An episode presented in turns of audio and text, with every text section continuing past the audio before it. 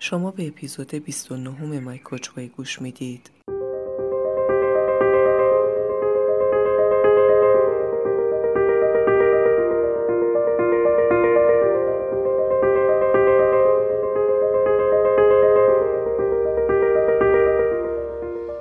درود و سلام. به پادکست مای کوچ وی خوش اومدین. من شیلا رضاکریمی میزبان شما در این پادکست هستم. حرفه من مربیگری یا به اصطلاح کوچینگ در زمینه توسعه و تعالی فردیه و دکترای کسب و کار با تخصص رهبری دارم. هدف از این پادکست روشن کردن مسائلیه که معمولاً هممون توی زندگی باهاشون دست و پنجه نرم می‌کنیم و یاد دادن روش خود مربیگری. خیلی خوشحالم که توی این راه با هم همراه میشیم.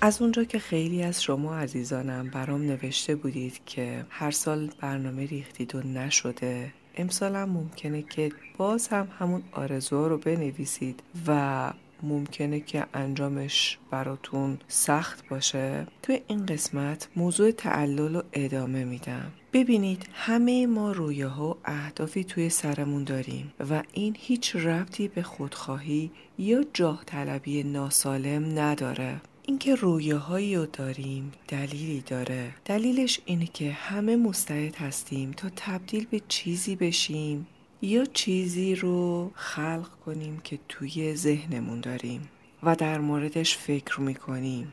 یکی از نیازهایی که داریم اینه که پتانسیل‌های درونمون رو بتونیم ببینیم و استعدادهایی که داریم رو بتونیم شکوفا کنیم.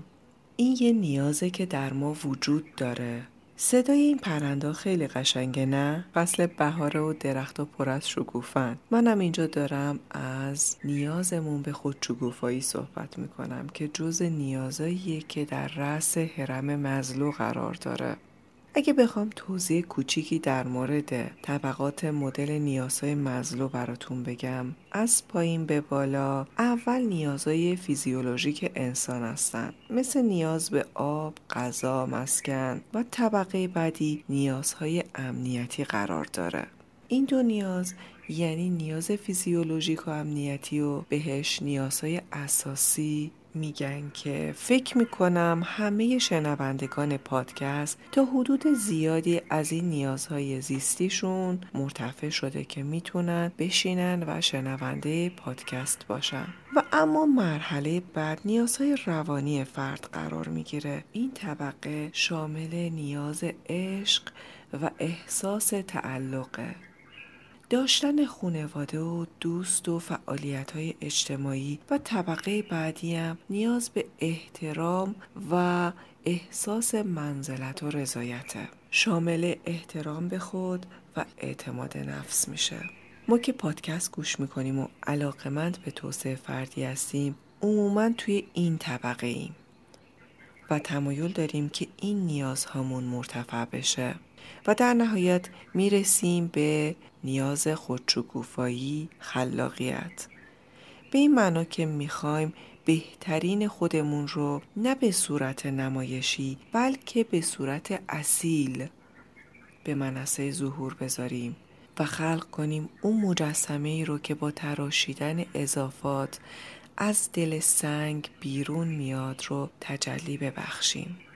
این کاملاً به خود اصیل ما ربط داره، نه یه چیز ظاهری. البته این خیلی طبیعیه که وقتی کم سن و سالتر بودیم به دنبال اهداف و نقشه هایی می رفتیم که بزرگترها ازمون انتظار داشتن. در حال حاضر تمام اون مسیرهایی که ما قبلا رفته بودیم شامل تجربیات ما میشه. رویکرد خود مربیگری بیشتر یک رویکرد حال به آینده است، نه به گذشته. پس دیگه الان بهتره حواسمون باشه که اطرافیان خواسته هاشون رو، اهدافی که در مورد ما توی سرشون دارن رو به همون تحمیل نکنن، چون اینجوری از مسیرمون منحرف میشیم. هر کسی درونیات خودش رو بکاوه و خواسته ها و هدف و استعدادهای خودش رو مشخص کنه، ببینه چیه و اقداماتش رو پیرامون همون هدفاش بچینه. این یعنی هر کسی مسئولیت تحقق آرزوهای خودش رو داره و دست از شکوه و گله برداره. توی این اپیزود نمیخوام به این موضوع بپردازم، ولی ازتون میخوام اپیزود اول و دوم پادکست ناجی رو گوش کنید. پری عزیز خیلی موجز و قشنگ پنج نیاز رو از نگاه ویلیام گلاسر برامون شرح دادن، همینطور تئوری انتخاب رو که من گوش کردم و استفاده کردم.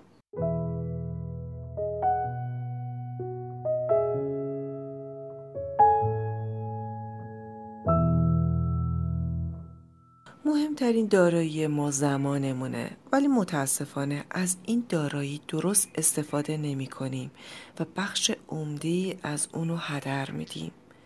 به نظرتون چطور خودمون رو در گذر زمان بهینه میتونیم مدیریت کنیم؟ هوشیاری و متمرکز بودن روی زمان تأثیر بسزایی در بهزیستیمون داره. فکر میکنم یکی از عادتهای مخربی که اکثر ما داریم و بهتر امسال حتما درستش کنیم، ترک عادت به تعلل و به تعویق انداختن کاراست که به نوعی یه جوری تنبلیه.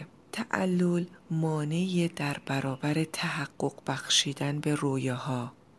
عادت به تعلل داشتن و عقب انداختن اهداف و آرزوها میتونه تنبلی باشه یا ترس باشه و یا دلایل دیگه‌ای داشته باشه. همین ترس میتونه دلایلی داشته باشه. میتونه ترس از شکست خوردن باشه یا ترس از موفق شدن. ترس از موفقیت خیلی عجیب به نظر میرسه، نه؟ بله، اینم یه نوع ترسه که وجود داره. بذارید براتون مثال بزنم. مثلا من خودم تجربه کردم و دیدم که کسانی که کار هنری میکنن و اثر هنری خلق میکنن به خاطر این نوع ترس نمیتونن اثر چشمگیری خلق کنن.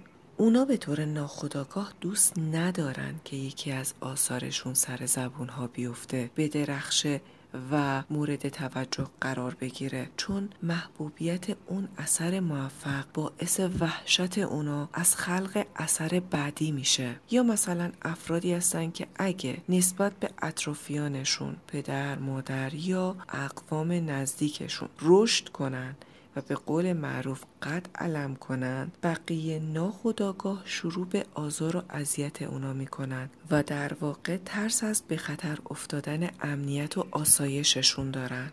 راستش یاد یه خاطره خودم افتادم. اگه عکسای زمانی که دبیرستان بودم و براتون بذارم، میبینید که توی همه‌شون یا گردن من کجه یا زانوام خمه. اون زمان قدم بلندتر از متوسط دخترای ایرانی بود و اون موقع واقعا احساس راحتی از این موضوع نداشتم، چون فکر میکردم خیلی بده که آدم قدش بلندتر از بقیه باشه. ببینید چی فکر میکردم. رسیدیم به فکر. فکر میکردم. فکری که حال رو بد میکنه. فکر.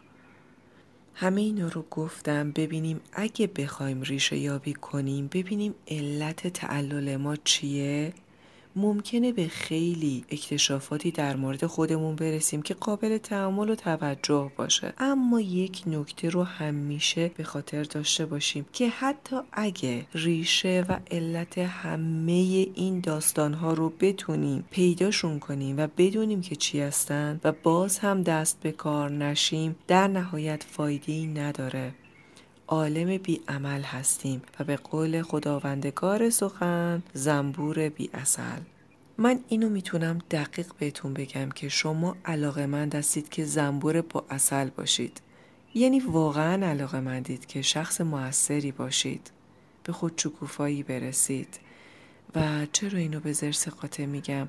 چون کلی پادکست سرگرم کننده با موسیقی و کیفیت صدایی عالی وجود داره، اما شما ترجیح دادید و انتخاب کردید که از اپیزود اول تا اینجا همراه این پادکست صاف و ساده باشید و خود مربیگری کنید. وقتی میگید خوشم نمیاد شروع کنم، اقدام کنم، برنامه ریزی کنم برای زندگیم، این حس ناخوشایند میتونه طبیعی و نرمال باشه، اما حواستون باشه که موجه نیست. بهتره بدونیم که وقتی توی مسیر رشد هستیم این قضیه همچین خوشایندم نیست. ما باید از دایره و حاشیه امن و آسایشمون بیرون بیایم. عادتهایی که دوست نداریم رو جایگزین کنیم و برای مغز انسان که علاقه‌منده کاراش رو طبق روتینی که بلد انجام بده، کار خوشایند و راحتی نیست. توی اپیزود قبل مفصل توضیح دادم که ذاتاً بشر لذتجو هست و اجتناب میکنه از درد و میخواد که کمترین میزان انرژی رو صرف کنه و این یه واقعیته و برای همینه که تا حالا بقا پیدا کردیم. ولی به یاد داشته باشید که چسبیدن به این قاعده ها مثل فقط لذتجو بودن و کم تلاش کردن در مقابل رشد و تکامله. توی اپیزود دوم در مورد مفهوم یودای مونیا در یونان باستان صحبت کرده بودم. هر چیزی بهایی داره. بهای تحول و تکامل از دست دادن حاشیه آسایشه و لازمه براش زحمت بکشید. یکی از مهمترین فاکتورایی که در طی این مسیر باید در نظر گرفته بشه زمانه.